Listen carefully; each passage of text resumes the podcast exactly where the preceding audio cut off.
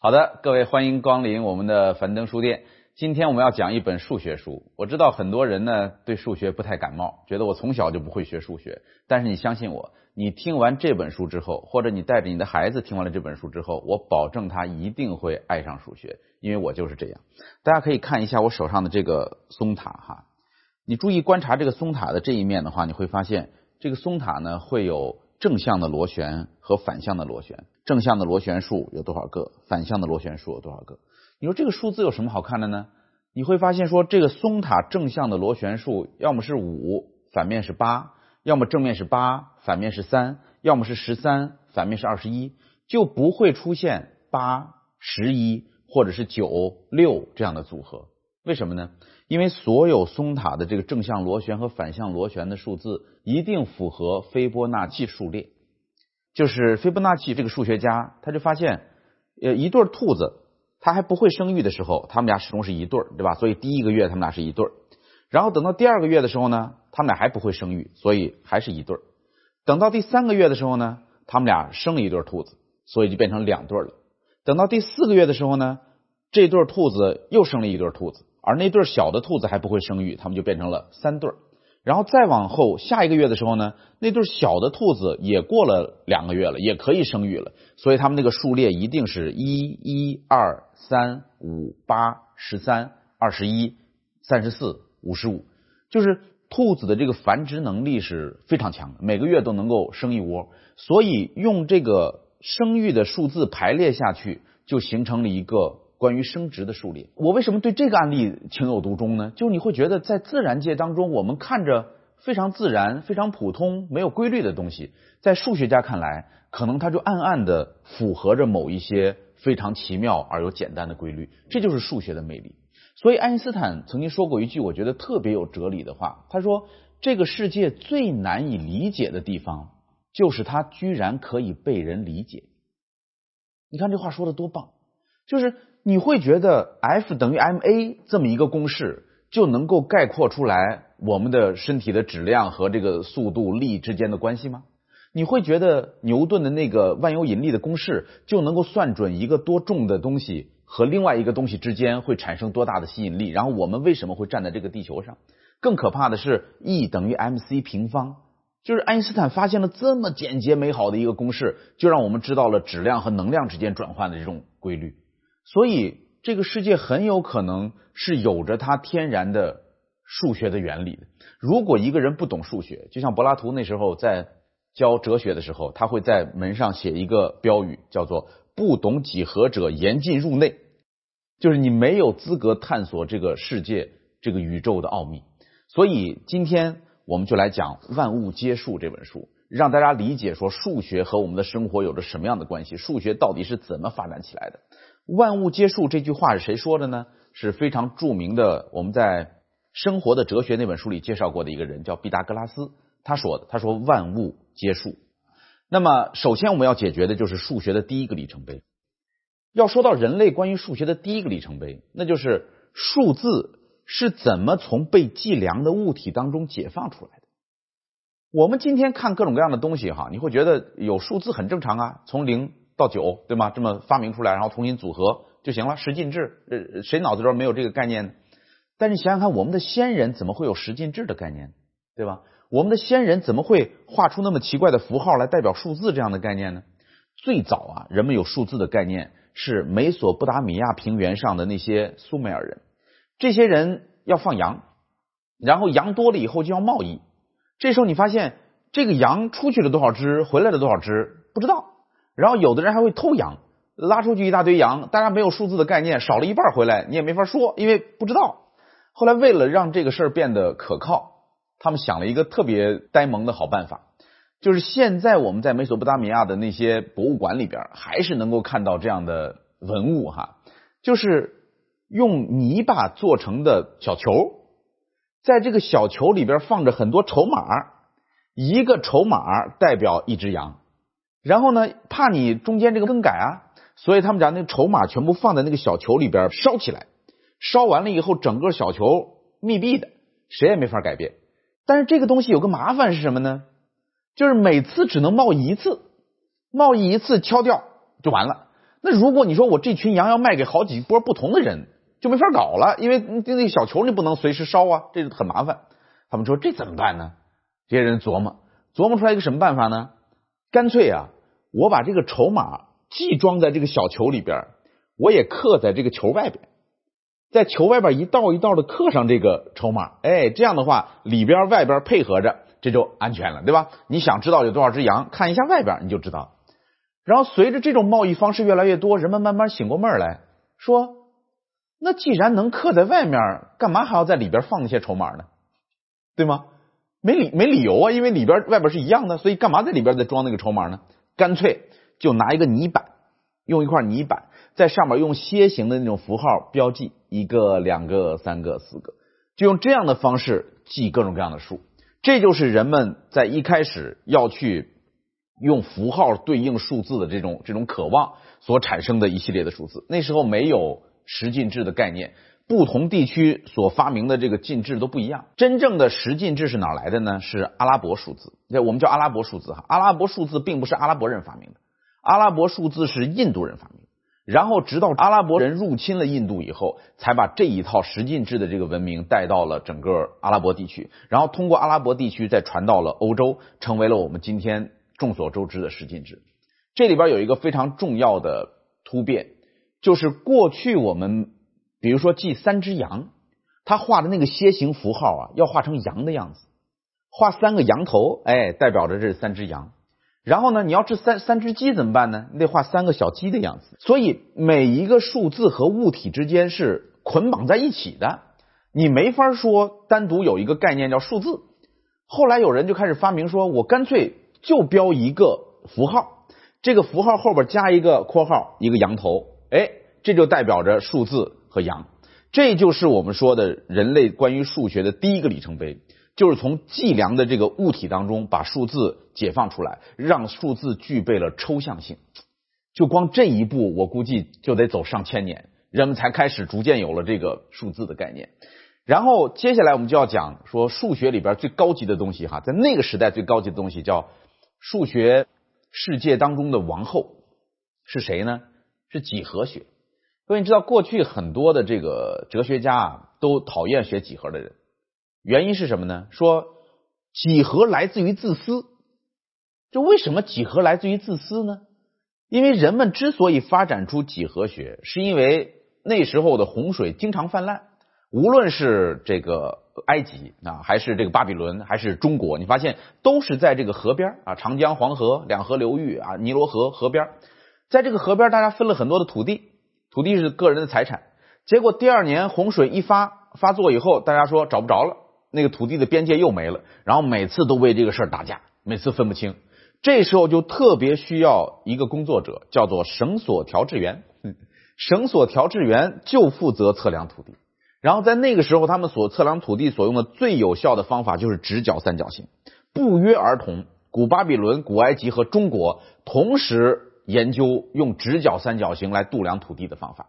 所以我们中国过去有九章算术，对吧？九章算术就告诉我们说，勾三、股四、旋五这样的勾股定律，这个和毕达哥拉斯他们在西方所研究的是几乎一模一样的，因为这是这是自然规律，所以大家都在研究用三角形去测量。你知道古希腊的时候测量员有多牛哈？亚历山大大帝统一了这个欧洲、非洲和这个亚洲的很大片的土地，然后亚历山大大帝的国土前所未有的大，他就想知道，他说我这国土面积到底有多大呀？然后就找一群人说，你们帮我测一下，量一下这个国土面积到底有多大？各位，你想想看，按照那个时候的这个计量手段，连个尺子都没有，对吗？就是一些绳索，就是这样的东西，然后就一群人开始量，他们测量亚历山大大的这个国土面积怎么测呢？靠走路的，就是一群人。你要想象一群中壮年的这个男人排着队，在广袤无垠的大地上一步一步的走过去，然后测量这个亚非欧跨越三个州的这么大的土地的这个面积，测量出来的结果，各位和今天的实际相比，误差小于百分之五。哇，我觉得简直不可思议啊！在亚历山大大帝测量了他的土地两个世纪以后，古希腊的数学家埃拉托斯特尼在埃及要做一件大事儿，什么大事情呢？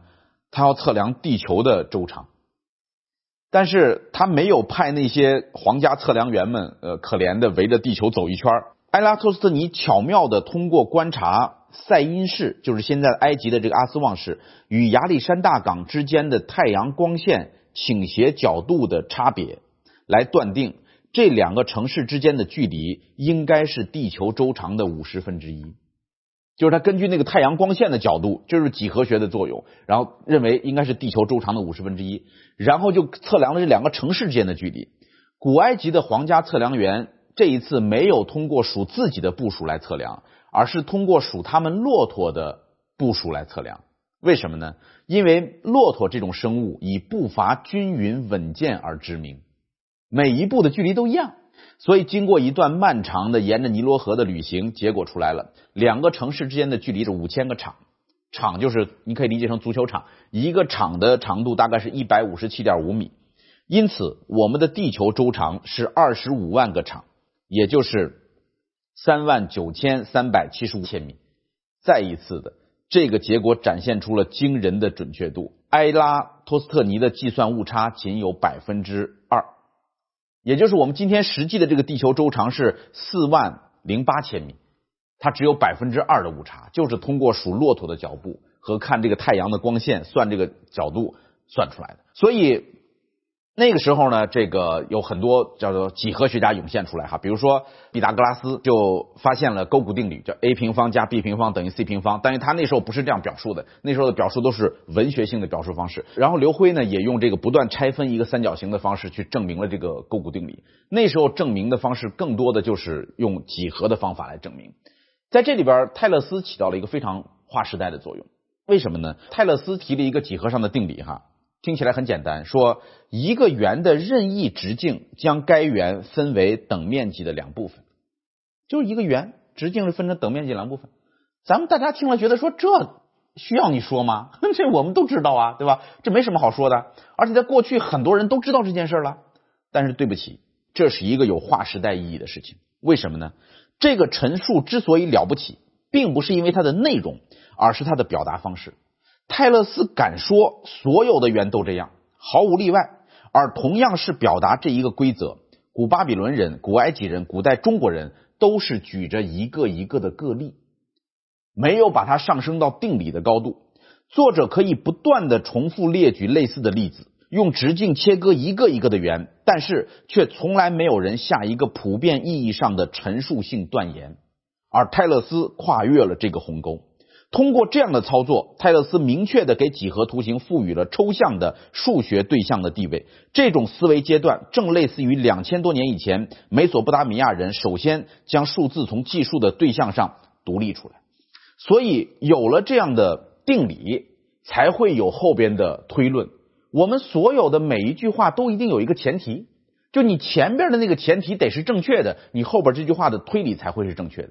那么一直推到最后，最前面那句话是什么呢？后来一个集大成者叫欧几里得，他写了一本书叫《几何原本》。在今天看来，大家都不知道欧几里得是什么样的人，很有可能欧几里得就不是一个人，他可能是一群人。而这个《几何原本》的再版次数在全世界仅次于《圣经》。《几何原本》当中给出的五条公理，是我们所有几何学其他定理的起点。比如说，呃，任意两点能够定义一条线段。然后，若一条直线与两条直线相交，在某一侧的内角和小于两个直角和，那么这两条直线在各自不断延伸后，会在内角和小于两直角的一侧相交。我给大家讲一个案例，就是大家知道徐州有一个汉的楚王陵，这个楚王陵最神奇的地方在哪儿呢？你想那个时候的人修一个墓道，他要求这两条的这个边一定是要尽量平行的。然后就用当时的工具修了两条平行的墙。现代的人开始测量这个平行的墙有多平行，后来发现这两条平行的墙如果一直延伸出去的话，它们的交点在西安，就是从徐州一直延伸到西安，这两条平行线才会交汇，就证明做的是多么的了不起啊！所以几何对于我们来讲是很重要的，呃。在公元前二八七年，揭秘派这件事的那个人出现了，叫阿基米德。阿基米德呢，最常说的一句话叫做尤里卡。呃，尤里卡是什么意思？就是我发现了，我明白了这样的意思。他在那个浴缸里边泡着，然后看到那个水溢出去，然后说尤里卡，我终于明白了浮力的关系，就是排出的这个水的重量哈。阿基米德研究派是相当精确的。我们对比一下哈，九章算术当中，中国人算的九章算术当中的这个派的值接近于三，然后用花园为方的这种方法，大家能够算到三点一六。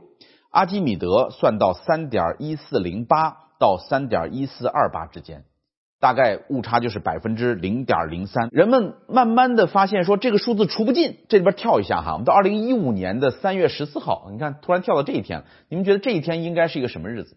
二零一五年三月十四号，如果用西方的表述数字来表述出来的话，是三点一四一五，你看到吗？所以这一天被人们称作派节。这个派节在法国是宏大的庆祝，这个从一个宫殿里边三点一四，然后一直往外写，一直往外写，写到大街上，整条大街到处都贴着这个派的数字，因为圆周率是无穷无尽的。你知道圆周率里边有一个很有意思的现象哈，比如说我是一九七六年三月二十四号出生的，所以我的生日数列就是一九七六零三二四，对吧？这是我我自己独有的生日数列。你会发现在派当中一定能够找到一九七六零三二四这个数列，然后所有人的生日，你们每个人，你们一九八七什么什么，你们每个人的数列在派当中一定都能够找到，具体在哪一位不知道，有可能在几百万位以后，只要你有这耐心，一定找得到。这个事儿呢，目前没有证伪，就是所有的人都能找到，这个是事实，但是没法证明这件事。就是你说有什么规律证明这件事不知道，但是还没有一个人的生日在派当中找不到这样的这个数列，因为它它的确是太长了。如果我们只学直角三角形，那么勾股定律哈，a 平方加 b 平方等于 c 平方，这就结束了。但你会知道这个世界上还有很多三角形是不规则的，这个不规则的三角形是由阿拉伯人来揭示的。就是你知道人类历史上有一个阶段，你如果学过人类简史的话，你会知道有一个阶段最。文明的科学都集中在阿拉伯地区，所以阿拉伯人呢，他们发现测量夹角比测量距离更容易。什么意思呢？就比如说我要测量一个特别大的三角形的面积，这时候你会发现你要量那么远的地方，你根本去不了啊，你不可能环游世界，对吧？但是如果我把角度能够量出来。这个是很容易的，角度最多就三百六十度，对吧？所以我一定能量出来。我如果能够量出这个角度来，我就能够控制那个距离。这个关系是非常了不起的。应该说，希腊人是人类历史上第一个建立的三角函数表的民族。现今流传下来的最古老的三角函数表载于托勒密的天文学大成。对于三角学来说，阿拉伯世界的学者起到了关键的作用，不仅仅因为他们撰写出了更精确的三角函数表，还因为他们对于三角函数的应用。一四二七年。阿尔卡西发表了他的著作，叫做《算术之要》。卡西定理的原理基于修正的毕达哥拉斯定理，也就是说，如果一个三角形不是直角三角形，那么两条较短边边长的平方和就不等于第三条边的平方，对吧？然而，只需要添加一个修正项，这个等式又会成立了。而这个修正项是通过计算两条较短边边长之间夹角的余弦得出的。就是我们说的 cosine 那个概念，直到今天，卡西定理依然是经常使用的三角学的结论之一。各位，你知道这件事对你们来讲有多重要吗？你们今天来这个地方的时候有没有用 GPS？如果你用了 GPS，你就得感谢卡西，没有他去研究 sin cosine，我们根本没法定位这个人在哪儿。你知道你是怎么被卫星发现的吗？就是你的手机在任何一个地方。都会有周围三个基站找到你，这三个基站找到你以后，就形成了很多个三角形。通过快速的计算，你的位置就被精确的确定。你到底在这个高速公路的边上、辅路还是主路、桥上还是桥下？通过这三个基站的信号，通过 sin、cos 的系列转换的运算，只不过不用我们拿手算了，通过计算机就能够算出你精确的位置。这就是数学对于我们现实生活的影响。这是几何学。我们前面讲说，几何学是数学世界里的王后哈。那国王是谁呢？你要知道，在过去都是几何学特别占优，原因是所有的数学几乎都可以通过画图的方式来求解。就像今天的小孩学到三年级以前，老师都经常教他说，用画图的方式来证明这件事儿。但是代数的发展实在是太快了，代数的发展很快发展到了画图没法解决的时候。各位知道，你要想研究代数，首先得知道零和负数的这个概念是怎么来的哈。这个世界上写出第一个零圆圈代表零这个数字的这个人，我们应该记住他的名字，他叫做婆什迦罗。你听这名是个印度人哈。然后这个婆罗摩基多是印度历史上非常著名的数学家，他描述了零和负数。各位，你知道零和负数这个概念的发明有多了不起哈？你比如说，我跟大家讲，我说我曾经见过婆罗摩基多，你们觉得我说的是一句真话还是一句假话？我说我见过婆罗摩基多，假话对吗？假话。但是我如果加上一个数字，我说我见过婆罗摩基多零次，真话，这就变成了真话，对吗？所以数学是一门赋予不同事物以同样名字的艺术。有了零，有了负数，我们可以不去考虑这里边的逻辑语义，我们只需要用加减乘除的方法把它表示出来就可以了。我口袋里有没有钱？有钱。有多少负的？我的口袋里是负的钱，这就是小孩子们最喜欢玩的游戏，就是人们可以去看到或者表达出来很多肉眼看不到的东西，同时赋予它一个人们确切能够理解的意义，这多了不起的一件事儿所以我们要感谢印度人。然后呃，有一个年份很好记，Seven Eleven 哈，就七一年，七一年阿拉伯入侵了印度，呃，所以把这个。呃，数学的这些概念就把这个呃印度数字带到了阿拉伯世界，然后形成了今天我们所说的阿拉伯数字。然后这时候有另外一个非常重要的数学家出现，叫花剌子米。花剌子米是花剌子模人，但是呢，他可能从小生长在巴格达。这个花剌子米给我们发明了一样非常重要的东西，就是今天很多学生很痛恨的东西，叫做代数学。代数怎么来的呢？就是花剌子米经常会出这样的题，说寻找一个数字，这个数字乘以数字甲可以得到数字乙。你看，就是这样的表述方法。那时候没有加减乘除的符号，大家知道加减乘除这个符号是一直到文艺复兴时期才被人们真正发明出来。所以花剌子米呢用了另外一种方法，他他的所有陈述的开头都是寻找一个数字，就好像我们说设什么什么为 x。这个就是代数学的鼻祖。花剌子米呢，不断的推动着数学的这个抽象性和普遍性。那时候，如果要证明一个平方问题，就是二的平方、三的平方等于多少，很简单，画图就可以了，对吗？平方只需要你从那条边画出一个正方形，这个平方就能够算得出来了。所以那个时候的很多人还是在用几何的方法在证明数学问题。但是很快人们就发现了三次方，就是当它有一个三次方的时候，你怎么样用画图的方式？来证明它。那再有四次方怎么办呢？所以这时候你发现几何逐渐的被代数甩在了身后。然后这时候蒙古人入侵了阿拉伯的世界。我们读过这个成吉思汗的那些书，你就知道。然后欧洲开始接替成为数学的核心，就是这这些数学家基本上都逃亡到欧洲去了。然后欧洲的数学研究开始丰富起来。在公元十六世纪初的时候。这时候有一段特别有意思的故事，就是人类开始征服三次方程。就是在过去，人们只会算二次方程，三次方程不会算，所以人们一直以为三次方程无解。这一段故事呢，是充满着戏剧性，而且可以说是数学史上的一出闹剧，哈，特别好玩。在十六世纪初的时候，德尔费罗费尽了九牛二虎之力。试图让他的竞争者们不要窥探到三次方程解法的秘密，就是这个德尔费罗解出了三次方程，但他不跟别人说，他悄悄的跟谁都不讲。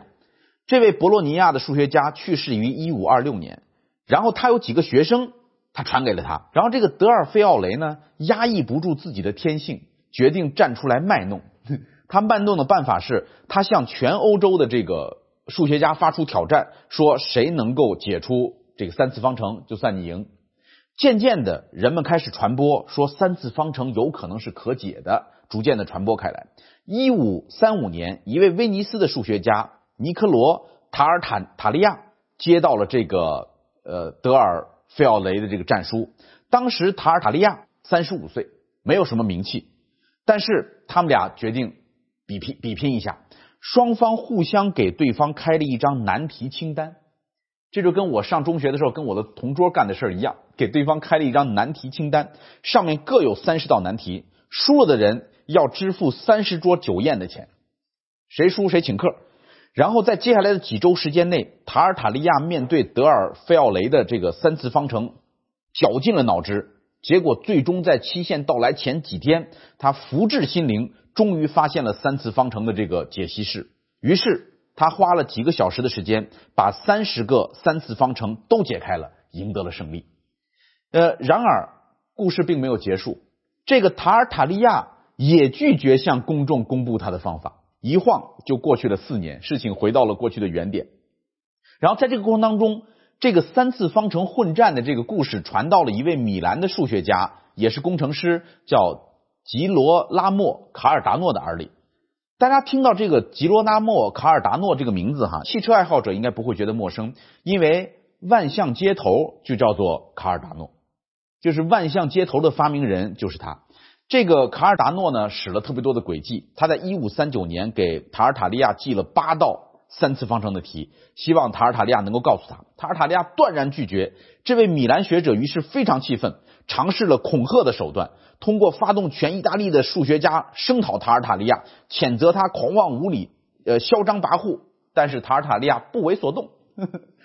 后来，在一五三九年，卡尔达诺把这个塔尔塔利亚骗到了。他的家里边，就是骗他来，骗来了以后呢，说有一个侯爵要见你，这个侯爵要对你进行保护，因为那时候的这些文艺工作者呀、数学家都需要找到一个领主来保护他，所以这人就去了。去了以后，侯爵根本就不在，结果他们俩呢就有好几天、三天的时间相处。在这三天的时间里边，卡尔达诺向塔尔塔利亚发誓不把这个解析过程公布出来，塔尔塔利亚也将三次方程的解析式告诉了卡尔达诺。但是在很多年以后。他们发现德尔费罗才是第一个解出三次方程的人，于是卡尔达诺认为自己在米兰的誓言应该是无效的。他在一五四七年发表了《大数》这篇文章，然后三次方程的解法终于大白于天下。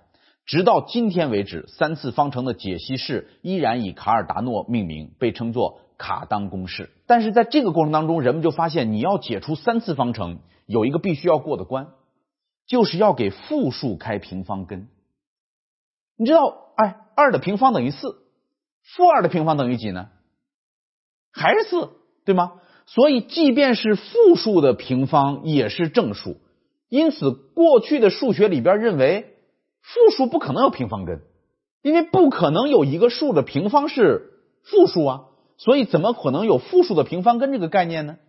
但是，你为了解三次方程这么一个数学智力题。人们必须得算到那一步，有一个负数，你得给它开平方根。没办法，这时候人们的创造力再一次的被推进。人们发明了一个数字，叫做复杂的数。一开始把它叫复杂的数，后来觉得复杂的数这个称呼还是不够这个清晰简洁。笛卡尔后来给这一类数字起了一个名字，叫做虚数。大家遥远的回忆当中还有虚数这个概念吧？我不奢望你们知道什么叫虚数哈，因为我已经忘记了什么叫虚数。反正数学里边学过这个概念，虚数。虚数的概念有多重要哈？直到几百年以后，人们才真正应用到了虚数的概念，在哪儿呢？就是波和量子力学里边。我们要去研究量子物理学，没有虚数的概念，你是没法算。我爸爸是个数学教授，我爸爸从小就告诉我说：“你虽然不知道数学的作用，但是数学是一切科学的基础。就是没有数学上的进步，人们就不可能进一步的了解这个世界。”我那时候不理解，我直到今天四十多岁的时候，我读到这本书，我才知道说，人们只有发明了数学工具，才有可能在物理的世界里边进行进一步的深入的探索和研究。真是了不起！从此，代数进入了抽象的领域，也就是我们没法再往下讲的领域了。这个作者说：“你也别指望我跟你讲明白，因为我也不懂，这个实在是太难了，这是非常专业的数学领域。但是我们就要知道，说代数学是远远超过我们现实世界所看到的东西。只有它在不断的延伸和发展，我们这个现实世界才能够跟得上啊！这是我们说整个代数发展的过程。那么，数学是怎么推动？”整个人类发展的呢？咱们举几个例子哈，比如说大家能够认知的，给我们的价值观带来改变的人，比如说伽利略，对吧？伽利略是一个典型的推动这个世界进步的人。伽利略发明了天文望远镜，伽利略观测到了土星环和太阳黑子，然后他还研究了金星的周期，呃，发现了木星的卫星，呃，他是日心说的倡导者。伽利略第一个提出了一个物体在没有外力干扰的情况下，它是保持匀速直线运动或者静止的，对吗？这个跟我们的观测是完全不一样的。我们看到一个东西，说它明明不动啊，但是伽利略认为它会匀速直线运动一直下去。我们看到的是它扔出去就掉地上了呀，但是伽利略说那是因为有重力的作用。所以牛顿说我是站在巨人肩膀上发现这一切的。那你知道伽利略还做了自由落体，在比萨斜塔做自由落体的运动哈等等。伽利略就是塔尔塔利亚的徒孙，就是当年那个证明三次方程的那个数学家的徒孙。伽利略认为自然有它内在的规律，被数学法则所控制，所以他可以通过不断重复性的试验来发现这些数学的规则。这就是数学对于伽利略的启发。那我们再说牛顿，牛顿的公式 F 等于 G 乘以 m 一乘以 m 二除以 r 平方。就能够算出万有引力。没有万有引力定律，我告诉你各位，连个大炮都打不准。就是你的大炮从这儿发射到那一端，能打到那个点上，为什么打得准？它一定是用公式算出来的。这里边最精彩的一段，就是在十八世纪末，几位天文学家发现了天王星。当时已知的太阳系最外侧的行星的运行轨道并不规则，天王星并没有严格的遵循人们按照万有引力计算出来的路径运行。面对这种现象，只能有两种解释：要么是牛顿的理论错了，要么还存在着另外一些未知的天体对天王星的轨道产生了干扰。从天王星的观测轨迹入手，勒维耶开始计算这颗假定的新行星的位置。他花了整整两年的时间努力演算，最终得出了一个结果。接下来就是见证奇迹的时刻。一八四六年九月二十三号和二十四号晚上，德国天文学家约翰。格弗里恩·加勒将望远镜对准了勒维耶计算出来的那个方向，他仔细的在视野中寻找，然后他发现了它。广袤深邃的夜空中，一个小小的蓝色光点，在距离地球超过四十亿千米的地方，那颗行星就在那里——海王星。这就是数学对我们物理世界的影响。人们坚信数学公式的有效性，然后慢慢的去发现了海王星。牛顿为了解决说。一个物体运行的这个速度为什么只能算平均速度？就你把这个松果从这儿扔到那个墙上，按照牛顿之前的人算，只能算平均速度。但是牛顿说明明他每个时点的速度是不一样的呀，出手的时候最快，到那就慢了呀，对吧？要把这个东西准确的算出来，哇！牛顿自己在家里边发明了一套新的数学工具——微积分。然后后来和莱布尼兹两个人同时发表说，我们都发明了微积分，没有微积分，人们就没法认识到有一个东西叫做无穷小。当我们能够把一个事物分分成无穷小的时候，我们才能够接接近于 limit，就是极限的去计算它的精确度。那天我在八大处爬山重阳节的时候，听到两边两个驴友在聊天哇，北京的驴友这个层次真的好高啊！一个驴友就跟旁边那大叔说：“知道什么叫微积分吗？” 那大叔说：“你跟我说说。”那驴友说：“你看到地上的台阶了吗？台阶一个一个，对吧？都是这个长方形。你把这长方形不断的拼，不断的拼，拼成一个圆，它就是微积分。听起来有点糙哈，实际上是有道理的。这就是古代人整天研究的化圆为方。你把化圆为方能够化到无穷小，用极小来表述，那就是微积分的思想出现了。所以牛顿是典型的用数学的方法。”改变了整个人们认知世界方式的这么一个人。大家知道，爱因斯坦颠覆了牛顿的这个算法，因为爱因斯坦认为说，星球和星球之间的力量不是靠万有引力计算出来的，而是因为这个太阳有极大的质量，造成了它周围的时间和光的扭曲，形成了一个像盆子一样的轨道，所以这些星球在围绕着太阳这样转。这是我们简单的这个通俗的说法哈，那你怎么能够证明爱因斯坦是对的呢？爱因斯坦说，因为光是扭曲的，所以我们应该按照如果是直线，光是直线走的话，我们是看不到太阳背后那颗星星，对吧？但是因为我说这个光是扭曲的，所以我们从理论上应该能够观测到太阳背后的那颗星，但是你没法看，因为有一个太阳那么亮，谁也看不着，对吗？后来大家就等。爱因斯坦已经算出了那个夹角，就是那个光是经过太阳的时候扭曲到这儿，所以他算出那个夹角的度数都算出来了，大家就没法证明这件事儿。一直到一九一九年的五月那天，全世界出现了日全食。日全食以后，所有的天文学家就拿起望远镜，朝着爱因斯坦所说的那个方向看了过去。这时候，见证了爱因斯坦广义相对论的胜利。这就是又一个层次的这个数学不同哈。然后，二零一二年的希格斯玻色子的发现，证预证实了早先预设中的粒子物理学的标准模型，以及二零一五年九月十四号引力波的存在首次被检测到。为了让他们的发现获得合法性，所有伟大的科学发现都需要数学的帮助，即。代数方程和几何图形的帮助，数学已经展现出了他们不可思议的强大力量。在今天，没有任何一条严谨的物理学理论敢用除了数学语言之外的其他语言进行描述。就是你说我发现了一个定理，我用诗一样的语言描述出来没用，排比句都没用，你必须得用数学的语言描述出来，才能够被全世界认知了解。这就是数学的重要性，也是数学的魅力所在。呃，这里边就到了爱因斯坦所说的，竟然如此简洁哈！我们的自然能够如此优雅的使用数学语言和我们交谈，这是多么神奇的一件事！大自然用这么简洁的方式跟我们沟通，奇迹的出现并不仅仅在于万有引力、电磁现象、基本粒子的量子机能、时空的相对变形，所有这些现象都能够以简洁的、令人吃惊的数学语言表达。这个最著名的公式 E 等于 mc 平方，这个由爱因斯坦建立的等式，展示了物体质量与能量之间的等价关系。这个通常被认为是关于我们生存的这个宇宙最迷人、最深刻的原理的代数公式，仅仅由五个符号构成。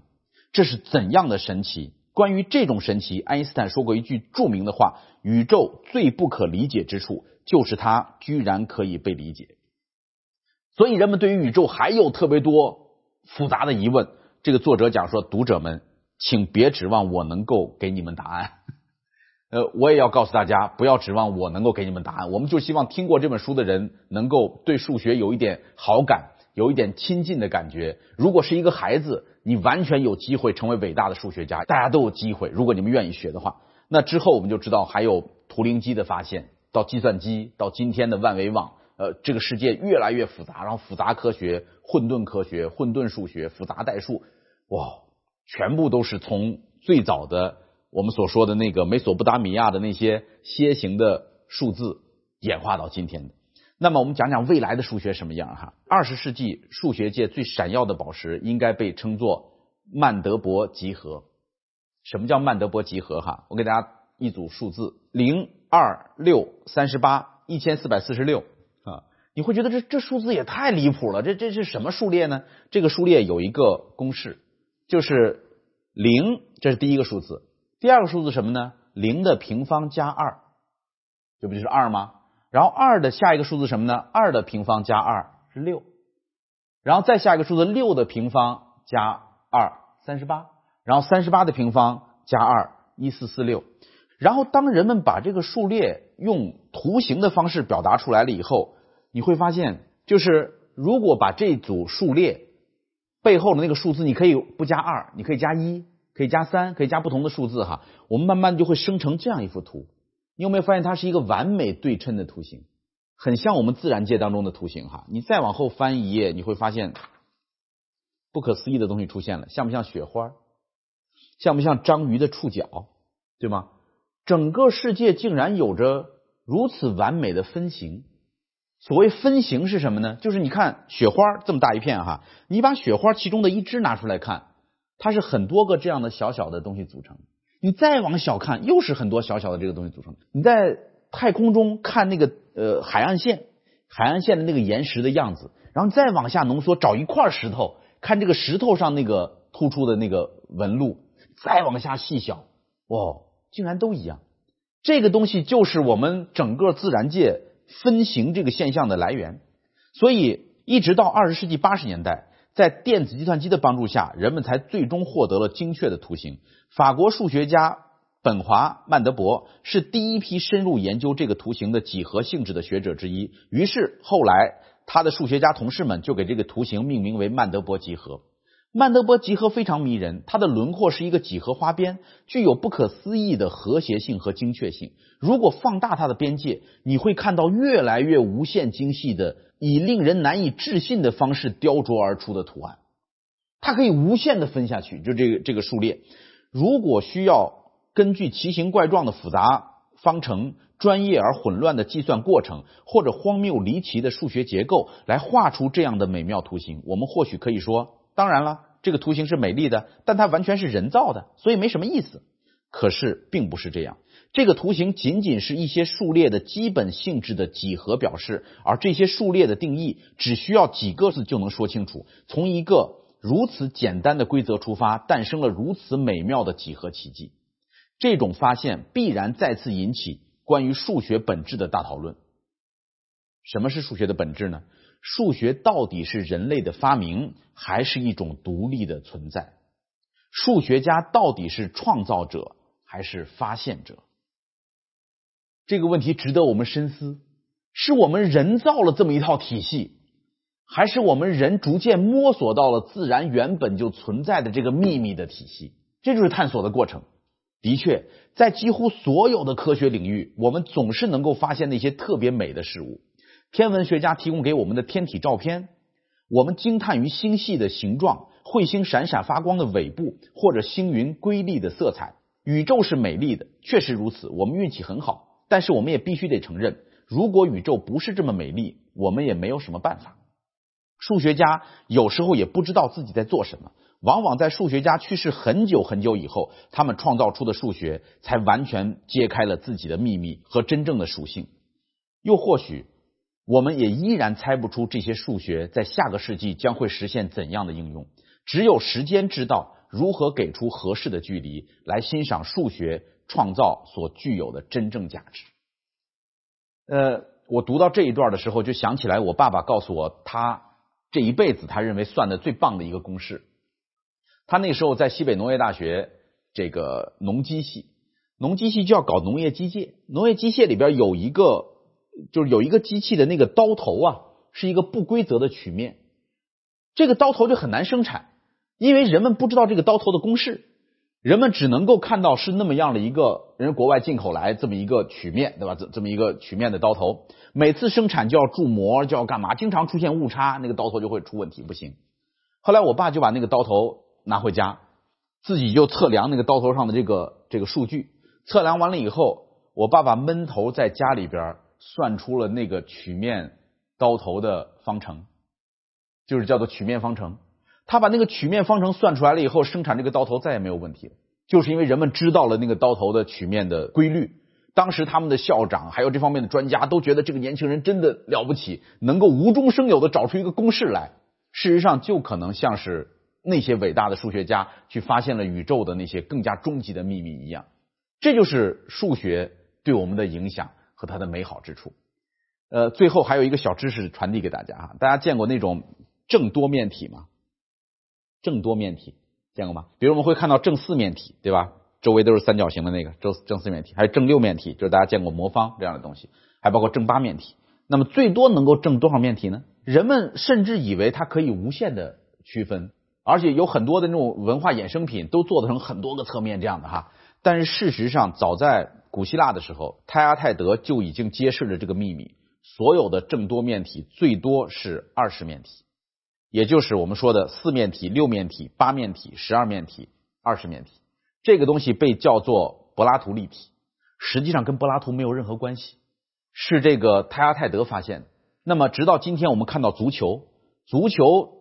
都是十二面体，最多是二十面体，它可以不断的切，但是它永远的那个顶点都是这么多。而这个东西跟我们有什么关系呢？你们如果去了解你们身体里的那些病毒，都是接近于正十二面体或者是正二十面体，因为用这样的方式生长是最均衡的。这就是整个这个世界的这个奇妙之处。所以我没法讲出整本书所有奇妙的东西。我给大家梳理的是数学整个发展的历史和过程。我们能够知道我们今天所学的那些代数、几何、立体几何、解析几何，都是有它的渊源的，而且它在人类的历史上是多么的酷，多么的重要。所以每一个孩子，我我劝大家一定要爱上数学，因为它既美又神秘，它才是真正这个世界上最酷的事情。希望这本书能够让所有人亲近数学。谢谢大家，我们下周见。我们之前讲过爱因斯坦，在爱因斯坦传当中呢，大家经常会听到牛顿这个名字。牛顿对爱因斯坦的启发和影响，对整个人类的影响都是非常巨大的。所以在下周我们会讲一本关于牛顿的书，它的名字不叫做《牛顿是怎样炼成的》，而是叫《机械宇宙》，听起来很酷，对吗？下周我们一起来了解牛顿的贡献。读书点亮生活。